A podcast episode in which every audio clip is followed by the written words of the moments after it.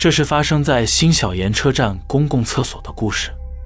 我相信很多人在日本搭电车时，经常会遇到电车因为人身事故而延迟的情况。确实，这种情况很多，日本人也习以为常了。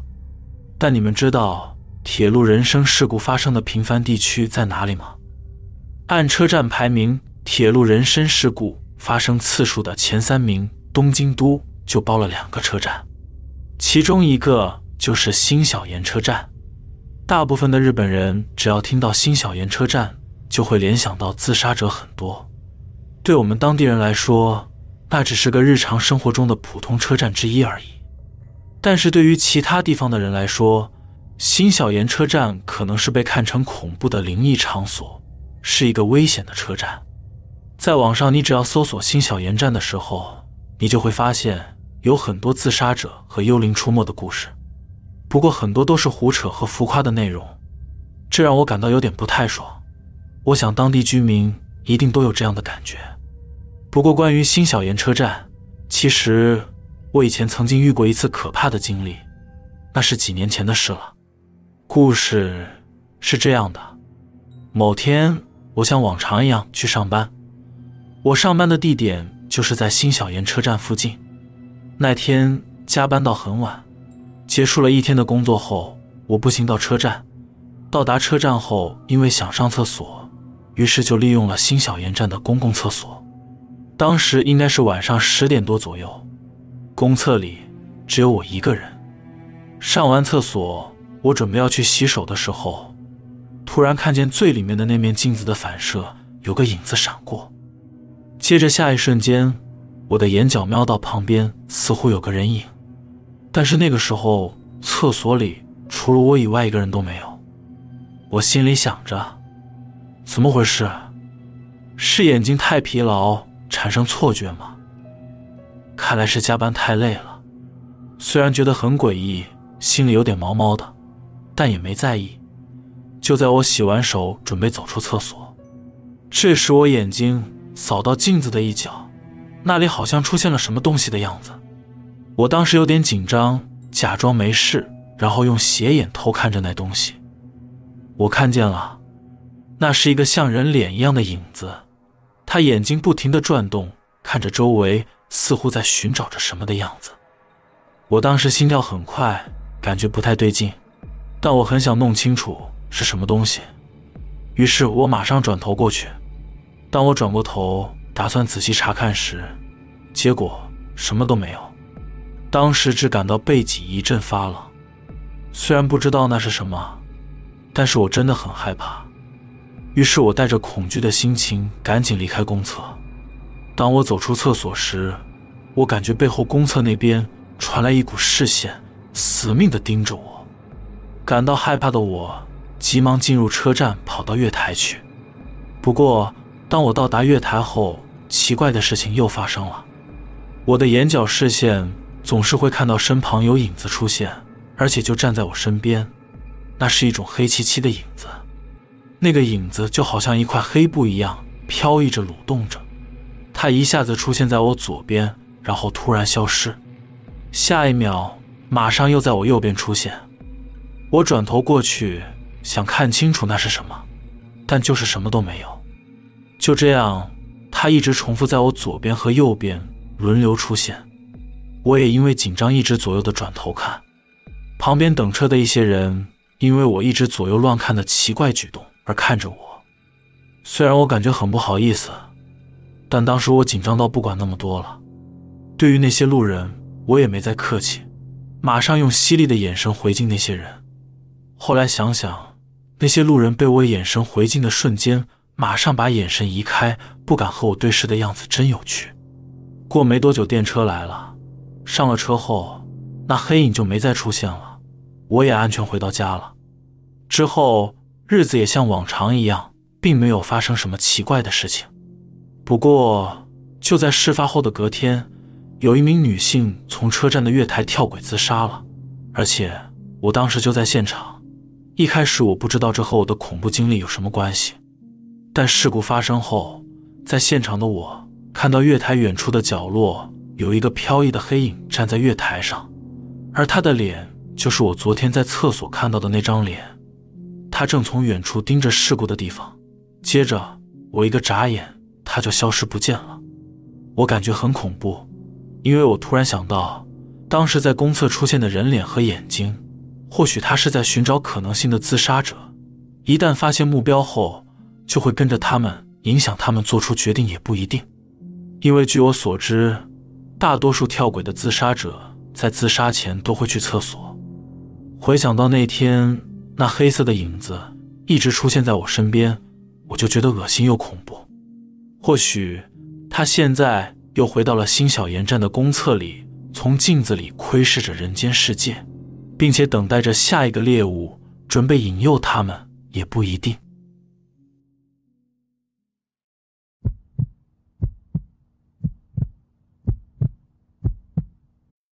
This episode is brought to you by Bumble. So. You want to find someone you're compatible with, specifically someone who's ready for a serious connection, totally open to having kids in the future, is a tall, rock climbing Libra, and loves rom coms with vegan pizzas on Tuesdays just as much as you do. Bumble knows that you know exactly what's right for you. So, whatever it is you're looking for, Bumble's features can help you find it. Date now on Bumble. 好几年前，我曾经有一台自行车。但就在某天，那台自行车就莫名其妙的消失了。我当时报警了，做了登记后，随着时间慢慢逝去，我也渐渐的忘记这件事情。就在上周五傍晚，警察打来电话，我接到电话后很讶异，因为完全没有印象我有报警过。我想着是不是自己惹上什么麻烦了，于是问了一下有什么事。警察说找到了我被偷的自行车。现在要我去领回，因为被偷的时间已经超过五年了。我这时才想起来，当时确实有台自行车被偷了，而我也早就买新的了。到了警察局后，我想着都过那么久了，估计自行车也破破烂烂的了吧，心里五味杂陈，不知道该说些什么。而且已经有新的自行车了，实在不想再领一台破自行车回家。于是我就半开玩笑地说：“警察先生，车子交给你们处理掉吧。”警察说：“抱歉了，我们的工作是帮你把车子找回来而已。”没办法了，我只好在那里等待办理领回手续。不知道等了多久，时间来到晚上十点多了，终于见到我的自行车了。我一见到自己以前的爱车，吓了一跳，因为它的颜色和外观。都改变了，原本它是黑色的，现在变成红色了。那喷漆一看就是外行人干的，非常粗糙。而车把也从普通车把进化成了公路车把。这真的是我的自行车吗？心中满是疑问的我，就问了一下警察。原来是自行车上的名字，还隐约能看得出来是我没错，登录号码也完全匹配，所以。可以确定这就是我的自行车。我和警察道了谢，然后问他是在哪里发现的。警察说是隔壁兵库县的尼奇车站前。我有点震惊，因为我是住在大阪门真市，没想到会在那么远的地方找到。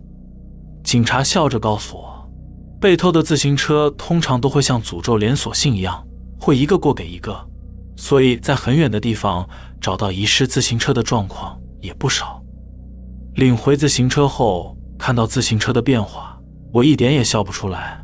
我实在不想再用这台自行车了，所以决定把它处理掉。处理掉之前，我在家门口把它再擦干净。然后我打算把座椅给拆下来时，我摸到座椅下面好像有什么东西。我发现座椅下面夹着一张纸，我拿了起来，是一张破旧的纸条，折得很小。打开一看，内容写着：“抓到你了，终于抓到你了，抓到你了，你不会发现的，抓到你了，发现时也晚了。”这样的内容重复了五次，最后一行还写着“成就达成”的字样，而且留了一个地址和电话号码。我感觉有点恶心，心想是哪个骑我自行车的家伙为了恶作剧写的吗？虽然我觉得有点可疑。但有地址和电话号码，于是我在电脑上查了一下，地址确实存在，就在发现脚踏车的尼奇市附近，电话号码区码也是正确的，所以应该和住址在同一地区。碰巧隔天假日，我要去兵库县的伊丹市拜访亲戚，于是我打算顺便去那个地址一探究竟。反正如果被我抓到偷车的人，我就要跟对方要赔偿。隔天拜访完亲戚后，我和亲戚打过招呼，就匆匆忙忙地开车去了那个地址。那是在一个没有任何东西的半山腰，道路的右边有一条河，左边有三户人家，稍微远的地方有一台自动贩卖机。我把车停在贩卖机附近，走过去看了一下，三间房子都是建了好几十年的两层楼的房子。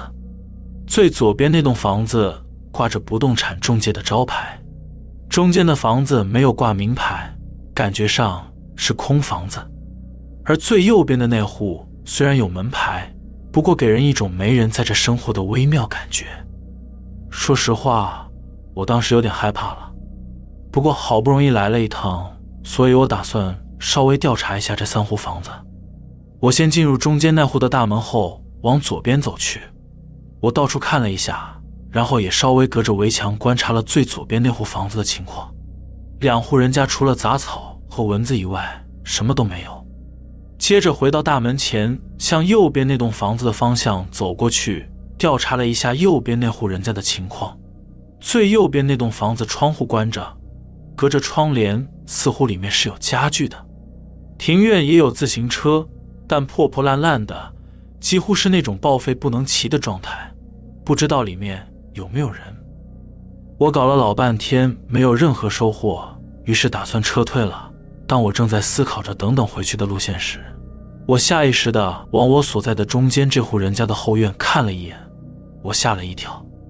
角落里有一个被涂成红色的狗屋，当然那里没有狗，所以我走过去观察那个狗屋，看起来是和我那台自行车同样的涂料。不过却有种不太一样的微妙感觉。算了，无所谓了，我懒得继续耗时间了，我要撤退了。正当我站起来准备走向大门的时候，突然听到电话声响了起来，心想着右边那户人家果然还有人住。但听了一会后，发现声音传来的方向好像不对，不是从右边那户人家传来的，感觉声音离得更近一些。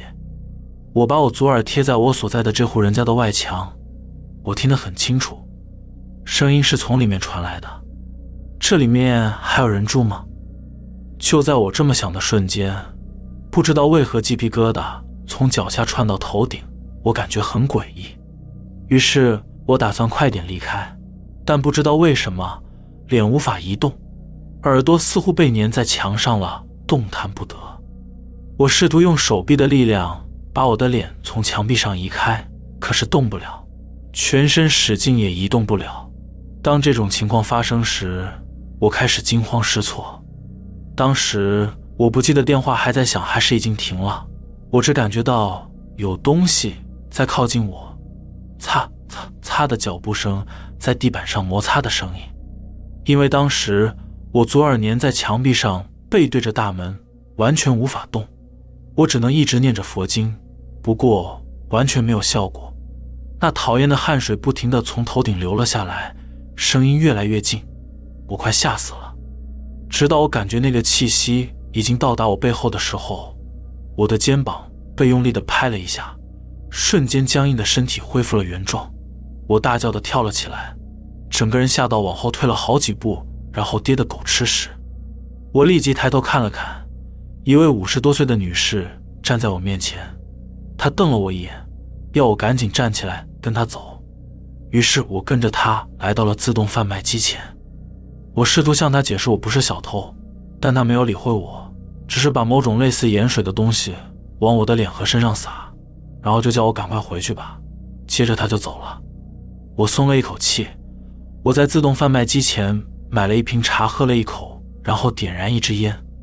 我看着那位欧巴桑的背影。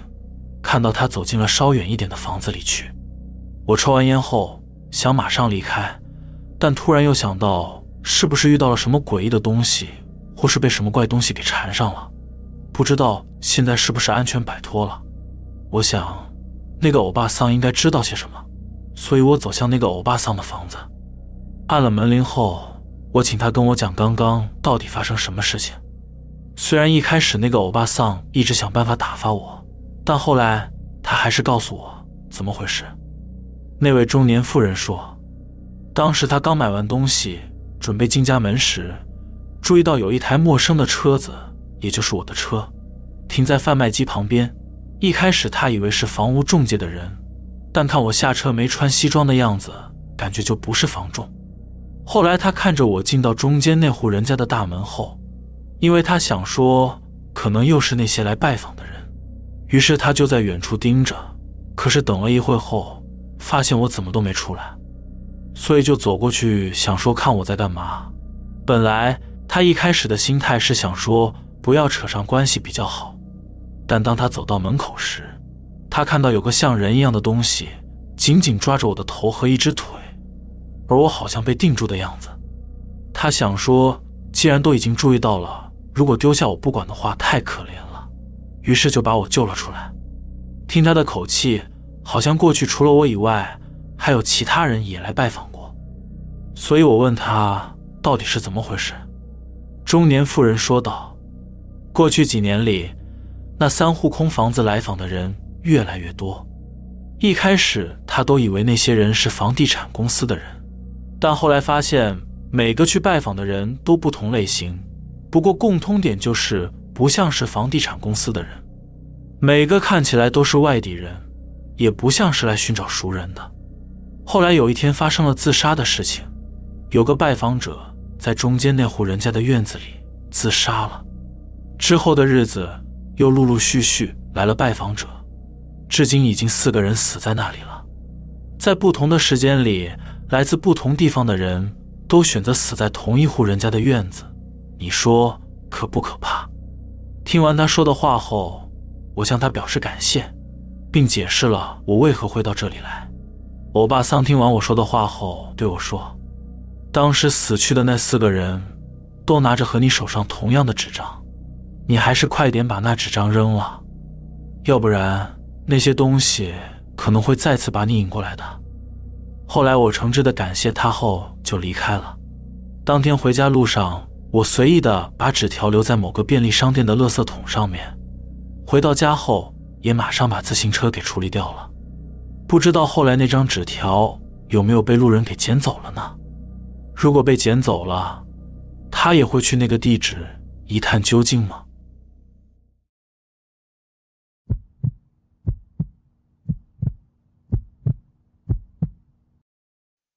这是发生在我高中时期的事情。那次遇到的恐怖离奇经历，我至今难忘。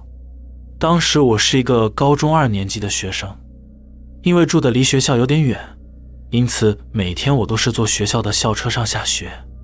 校车是委外的巴士公司，几乎都是同样的几台公车轮流载着我们学生上下学，而搭公车的也都是同校的老面孔。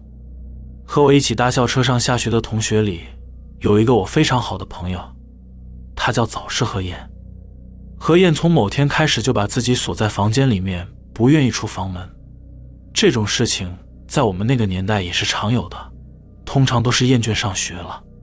不过何燕不是那种在学校被霸凌的人，所以实在很难理解他为什么突然变成这样子，原因完全不明。反正。两个礼拜前，他的母亲突然帮他向学校请了无限期的长假，于是我开始一个人搭着校车上下学。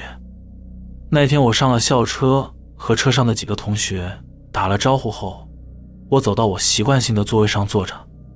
我坐在公车上，看着窗外那个每天同样路线的风景，实在有点腻，因此，我开始在车上看起那些乱七八糟的幼稚留言和涂鸦。学生们都很无聊，椅背上和窗户旁都会有一些无聊的涂鸦。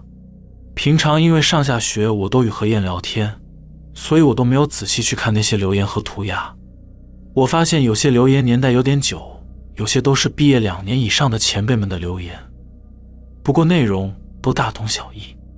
像是窗户下面的留言写着：“三年三班的刘梅子，去死吧。”又比如说。小岛我爱你，都是这类型的留言，写的大多是那种平常不敢说出口的无聊东西，而且字都特别丑。我看完窗户下方的留言后，突然发现前方的椅背上有一则有点意思的留言。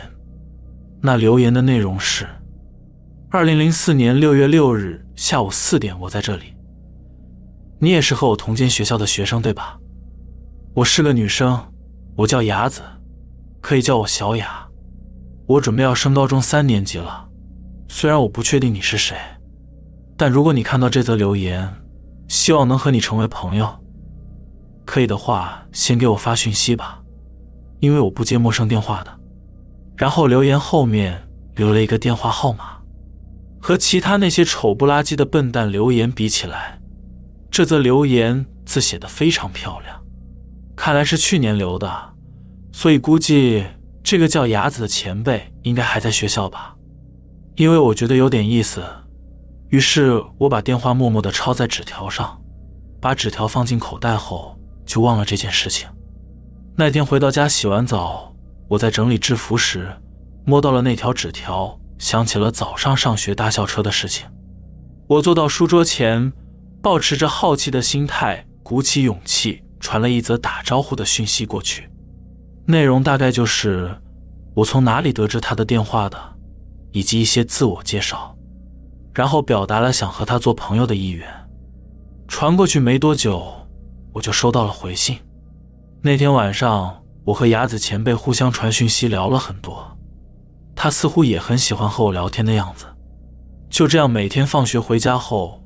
我都会和前辈维持着讯息的联系，日子一天一天过去，我们也对彼此越来越了解，甚至我发现我好像有点被雅子前辈给吸引了，一天不和他传讯息，我就会感到寂寞。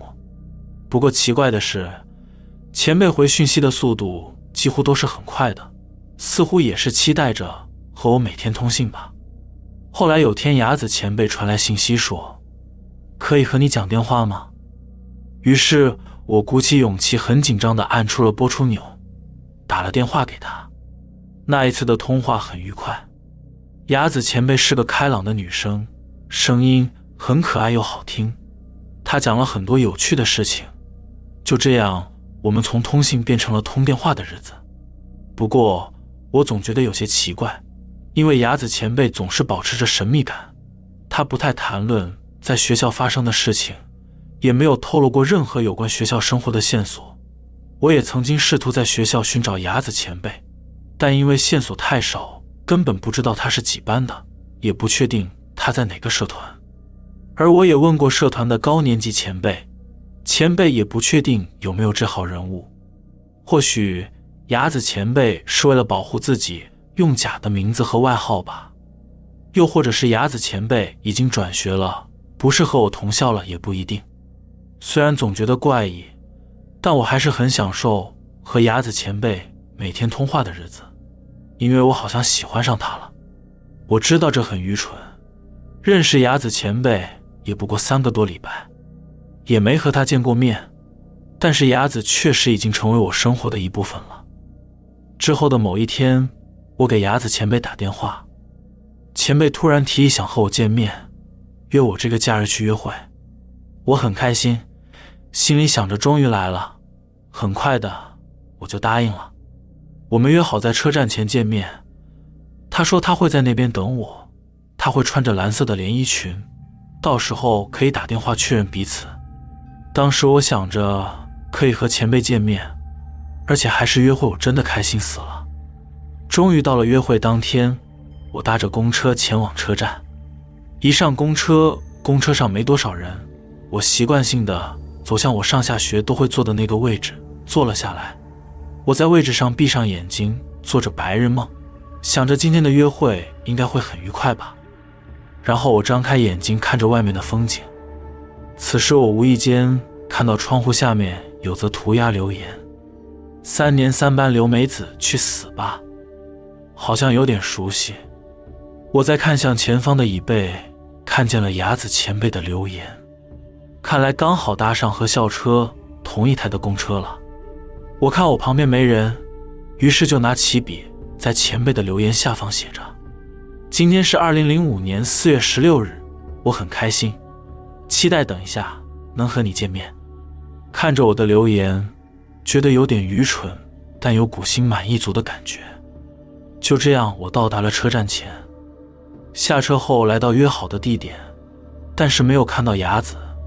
我等了大概十分钟左右，时间已经过了约好的时间点了，前辈还是没有出现。于是我打电话给前辈，前辈说他在附近刚好遇到一些事情，要我去一个离他比较近的地方等。我照着前辈的指示走了大概八分钟的路，我走到了一个离闹区较远的地方，那是在一个桥下河边附近的大公园。大白天的公园里没有人。也许是这公园很偏僻的原因吧。我进入到公园后，走到公园的深处，那是个茂密的树林里，树林里有个公共厕所。前辈说的应该就是这里吧。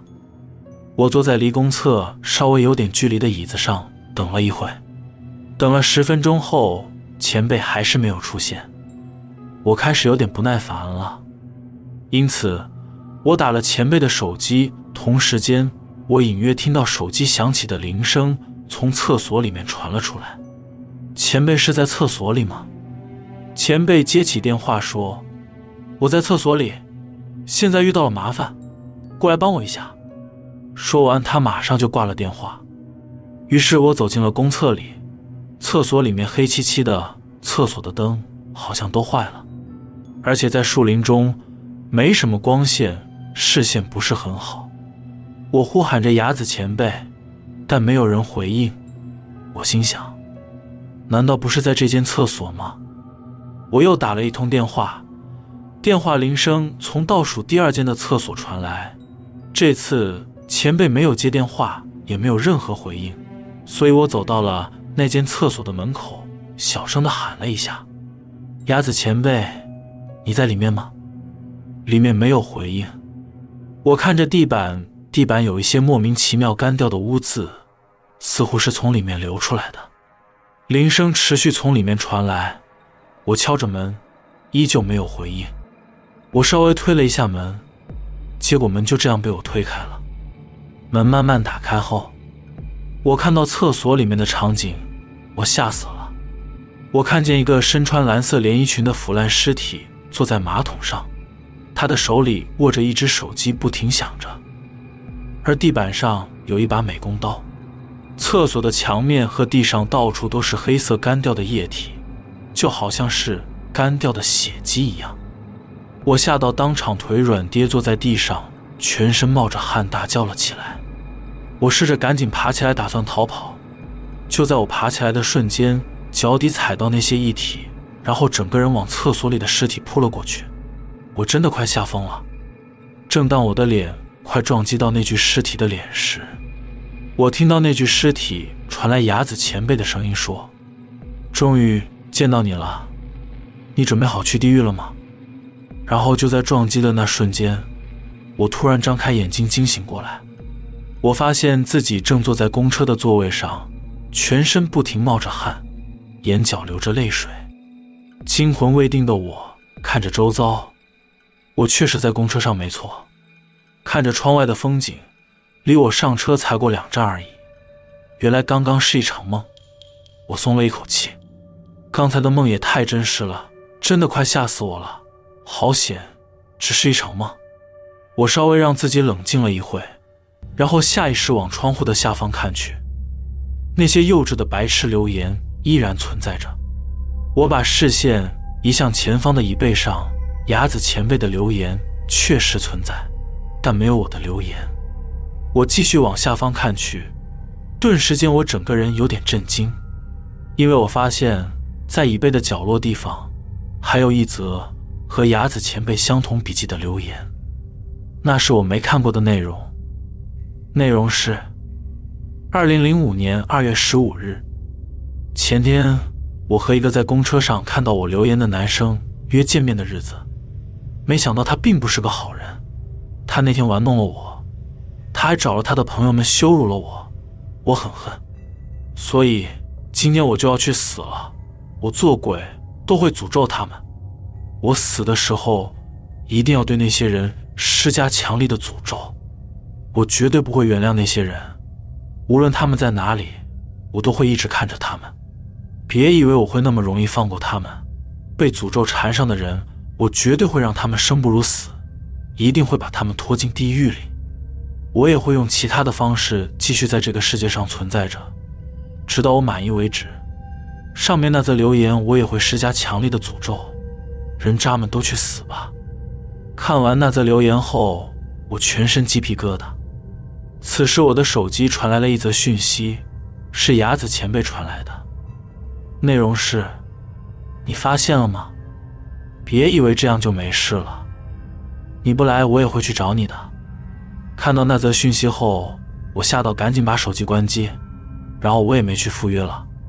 回到家，我躲在房间，打开了我的手机，发现手机有一百多则未读的讯息，内容全是死字。从那天起，我不敢打开我的手机，然后我每天都做着噩梦。我梦见牙子前辈天天出现在我的房间里，说要拉我去地狱。后来我开始害怕睡觉，变成了精神萎靡。有天实在受不了了，我把发生的事情告诉了我的父母，也把手机给他们看。打开手机时，未读的讯息已经增加到三千多封了，内容全都是。我会来找你，我要拉你下地狱去。然后后面接的就是满满的死字。我的父母看完讯息后，认为是有人恶作剧。不过为了保险起见，父亲去问了他当警察的朋友。父亲的朋友查到我的学校确实有个女生失踪了。父亲拜托他的朋友去那间公厕看看。当天，警察在那间公厕里发现了一位女学生的尸体。名字叫做浅香，警察调查后研判是自杀的。父母得知消息后吓了一跳，于是赶紧带我去佛寺里净化。我把事情告诉住持后，住持告诉我说，诅咒的怨念是一种极为强大的力量，这种力量会无视人们的心态，所以就算你没有恶意，诅咒的力量还是会无条件的选择攻击。好险！你有早点过来处理，要不然后果不堪设想。后来佛寺的人帮我净化完后，我把我的手机也交给佛寺处理掉了，而我也换了新的手机和电话号码，从此也没再收到什么奇怪的讯息了。而雅子前辈，应该是说浅香前辈，他也没有再出现到我的梦里了。之后过没多久，有天母亲和我说，前天路上遇到何燕的母亲。他的母亲说：“何燕在昨天半夜突然像发疯一样，他摔烂了手机后，半夜冲出家门，之后就不知去向了。直到今天，距离他失踪已经过了十七年了，何燕至今依旧下落不明。我在想，何燕也许就是浅香前辈所指的那个坏人吧？或许他真的已经被浅香前辈拉去地狱了吧？”